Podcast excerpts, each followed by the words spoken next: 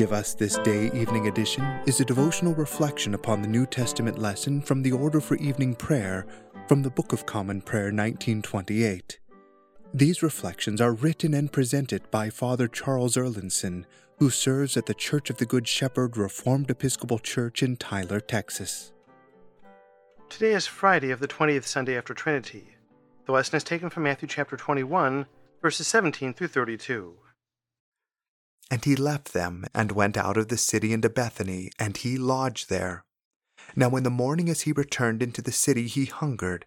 And when he saw a fig tree in the way, he came to it, and found nothing thereon, but leaves only, and said unto it, Let no fruit grow on thee henceforward for ever. And presently the fig tree withered away. And when the disciples saw it, they marveled, saying, How soon is the fig tree withered away? Jesus answered and said unto them, Verily I say unto you, if ye have faith and doubt not, ye shall not only do this which is done to the fig tree, but also if ye shall say unto this mountain, Be thou removed, and be thou cast into the sea, it shall be done. And all things whatsoever ye shall ask in prayer, believing, ye shall receive. And when he was come into the temple, the chief priest and the elders of the people came unto him as he was teaching, and said, By what authority doest thou these things? And who gave thee this authority? And Jesus answered and said unto them, I also will ask you one thing, which if ye tell me, I in likewise will tell you by what authority I do these things. The baptism of John, whence was it? From heaven or of men? And they reasoned with themselves, saying, If we shall say from heaven, he will say unto us, Why did ye not then believe him? But if we say of men, we fear the people, for all hold John as a prophet. And they answered Jesus and said, We cannot tell. And he said unto them, Neither tell I you by what authority I do these things. But what think ye? A certain man had two sons, and he came to the first and said, Son, go work today in my vineyard. He answered and said, I will not. But afterward he repented and went. And he came to the second and said likewise. And he answered and said, I go, sir, and went not. Whither of them twain did the will of his father? They say unto him, The first. Jesus saith unto them, Verily I say unto you, that the publicans and the harlots go into the kingdom of God before you.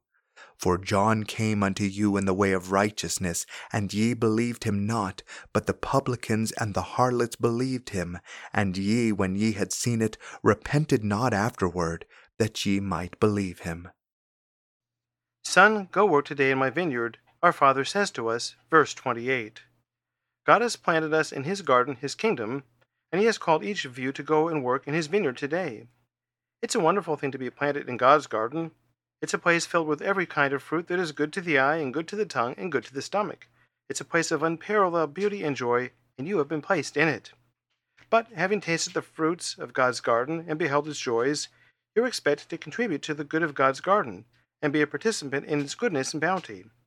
It's something that's there for your enjoyment, but only to the degree that you invest yourself in it and labor together with others for the common good and for the glory of God. It does not belong to you, but to God. It is a garden and not a self governing wild orchard. It needs to be tended, or else it will return to weeds and unfruitfulness. Israel, too, was the garden of God. It was a land flowing with milk and honey, and the Israelites were God's peculiar people, chosen by Him to keep His land. But throughout their history, they played the part of the second son, the one who said he would obey the father and go and work in the vineyard, but in reality refused to. At this point in Matthew 21, Jesus is still speaking to the chief priest and the elders of the people, who had just confronted him about his teaching and authority.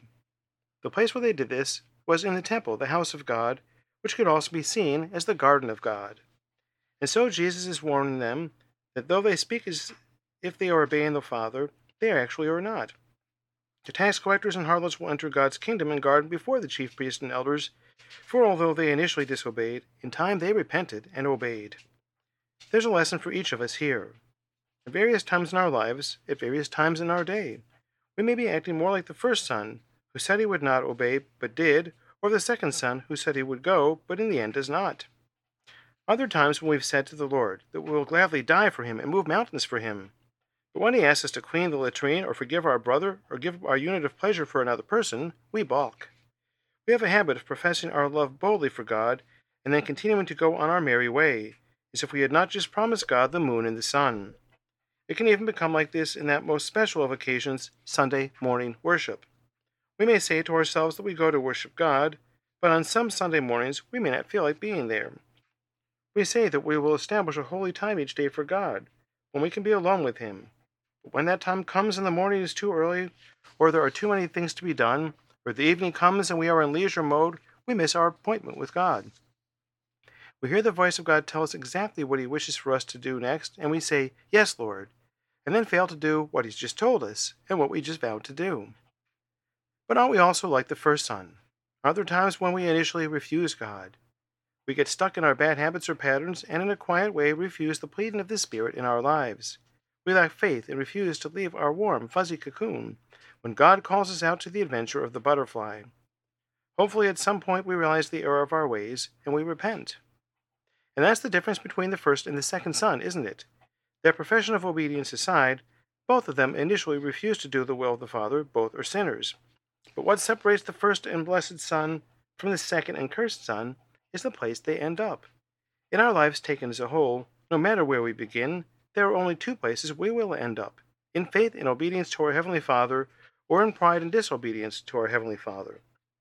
In our daily lives, it's the same thing. Sadly, we will continue to sin in this life. That's an unpleasant fact. But what distinguishes whether or not we're acting like the first or second son is whether or not we repent.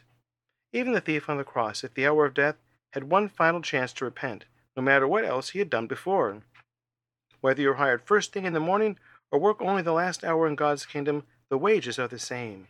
The important thing is to step forward and begin laboring in His kingdom. Actually, there is a third invisible son in the story. He reminds me of my long lost brother Hector. You see, my dad used to tell my twin brother and I that we were actually triplets, and that we had another brother named Hector who now worked as an elevator operator, I think at Elmhurst Hospital. I'm not sure, I lost track of him in the 1960s. This third son in this parable is the one who says to the father, I will obey, and then he obeys. Regardless of which of the sons you are today, the point for all of us is the same. Listen for the voice of your Father today, and when he speaks, obey. This is the way of the third Son, Jesus Christ, the Son, and all who follow him in the path of cheerful obedience. Give Us This Day Evening Edition is a presentation of Always with Christ Radio, radio in the Anglican way.